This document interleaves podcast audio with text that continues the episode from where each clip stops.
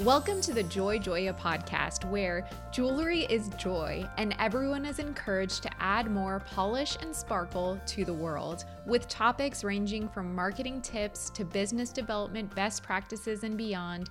This is the go to podcast for ambitious jewelry industry dreamers like you. Hi, I'm your host, Laryssa Wirstiuk. Through this podcast, I aim to empower and inspire jewelry entrepreneurs and professionals so they can thrive while adding more beauty to the world. I'm passionate about digital marketing for jewelry brands, and I'm excited to share my passion with you. As we all know, jewelry is joy, so I'll gladly seize any opportunity to talk about it. This is episode 192, and you're checking out a pretty new weekly segment of this podcast called The Gold Mine, which is a more intimate, personal, and brief take from me about a topic of my choosing, but typically in the categories of entrepreneurship, growth, mindset, as well as my own personal observations about the industry. If you're new to this podcast, welcome. You can get interviews and business development marketing tips on Sundays and the gold mine with me on Wednesdays. If you're a return listener or viewer, thanks so much for following along. This week's topic is all about my observations around how we refer to women in the jewelry industry.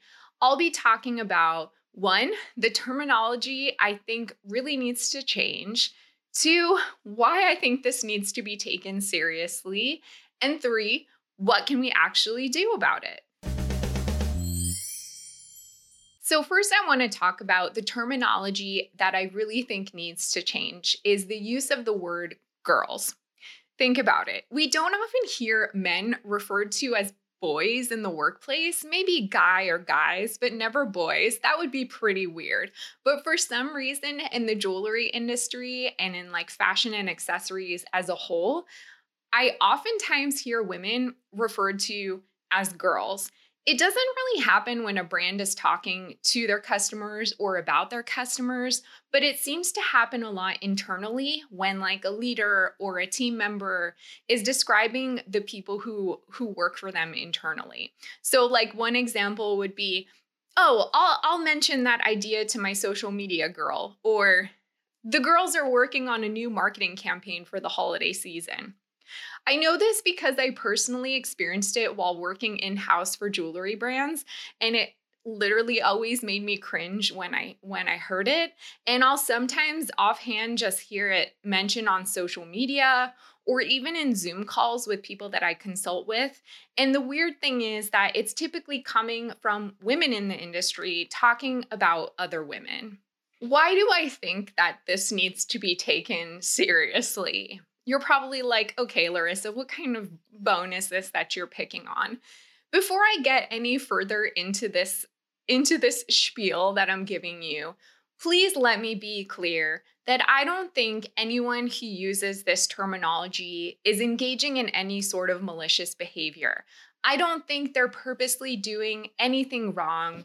I'm kind of just trying to invite you to be more aware of the language that you use so you can consciously and intentionally decide whether or not it's appropriate for your situation without just using it haphazardly or just adopting what everyone else seems to be doing in the jewelry and fashion space. You probably think I'm being super nitpicky about this, but I really think the use of the word girls is doing a lot more damage than people in this industry realize.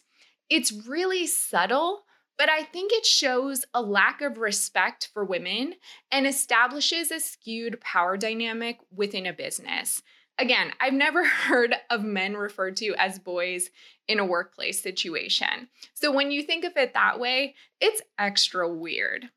I've been thinking about this for so long without ever really hearing anyone else speak about this. So I did some Google searching to see like am I really the only person who has a weird reaction when I hear the word girls. Am I the only person thinking about this?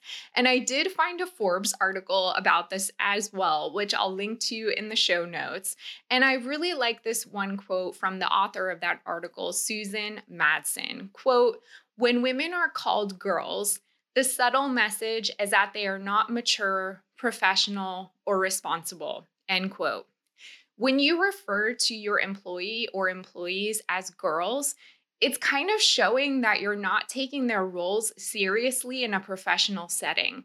Like the team members are just doing it for fun or for a hobby, not like they're adults who have developed and honed a specific skill through education and their work experience. The girls is also kind of pally. Like, oh, they're just my friends and they're hanging out here for fun.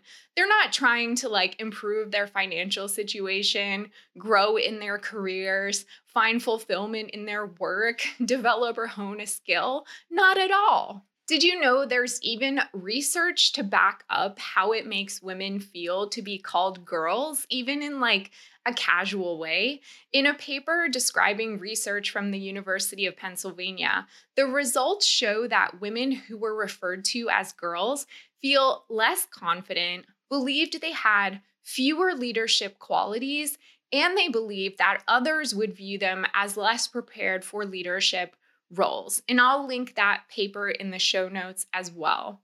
And the other problem is that at least in the ways I've heard this term being used, the girls are typically women who are working in roles that require soft skills and creativity. Roles like graphic design, marketing, social media, photography, etc. These are people that really work hard to gain respect for their knowledge and talents, and they work extra hard for equitable pay in general, as opposed to someone in like an accounting or finance role who, because that seems more like necessary for a business, they don't have to fight for respect or prove their creativity or like their legitimacy in a business role. Imagine calling your CFO our finance girl. That probably wouldn't happen using the terminology girl or girls even casually even in a non like malicious or you know hurtful way it continues to perpetuate the stereotype that women do certain types of jobs and and it really brings unnecessary gendering into your work environment. Like what if instead of our social media girl or the PR girls you said something like the social media expert on our team or our PR team.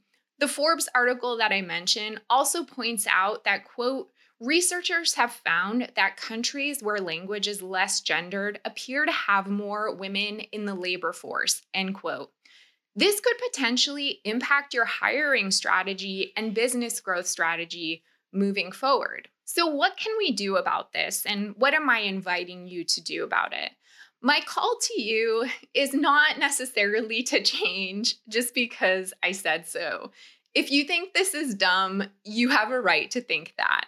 If you're guilty of doing this and want to change, no judgment. Thank you for taking this into consideration. I invite you overall to be more mindful of the language you use internally, in your marketing, in your brand storytelling.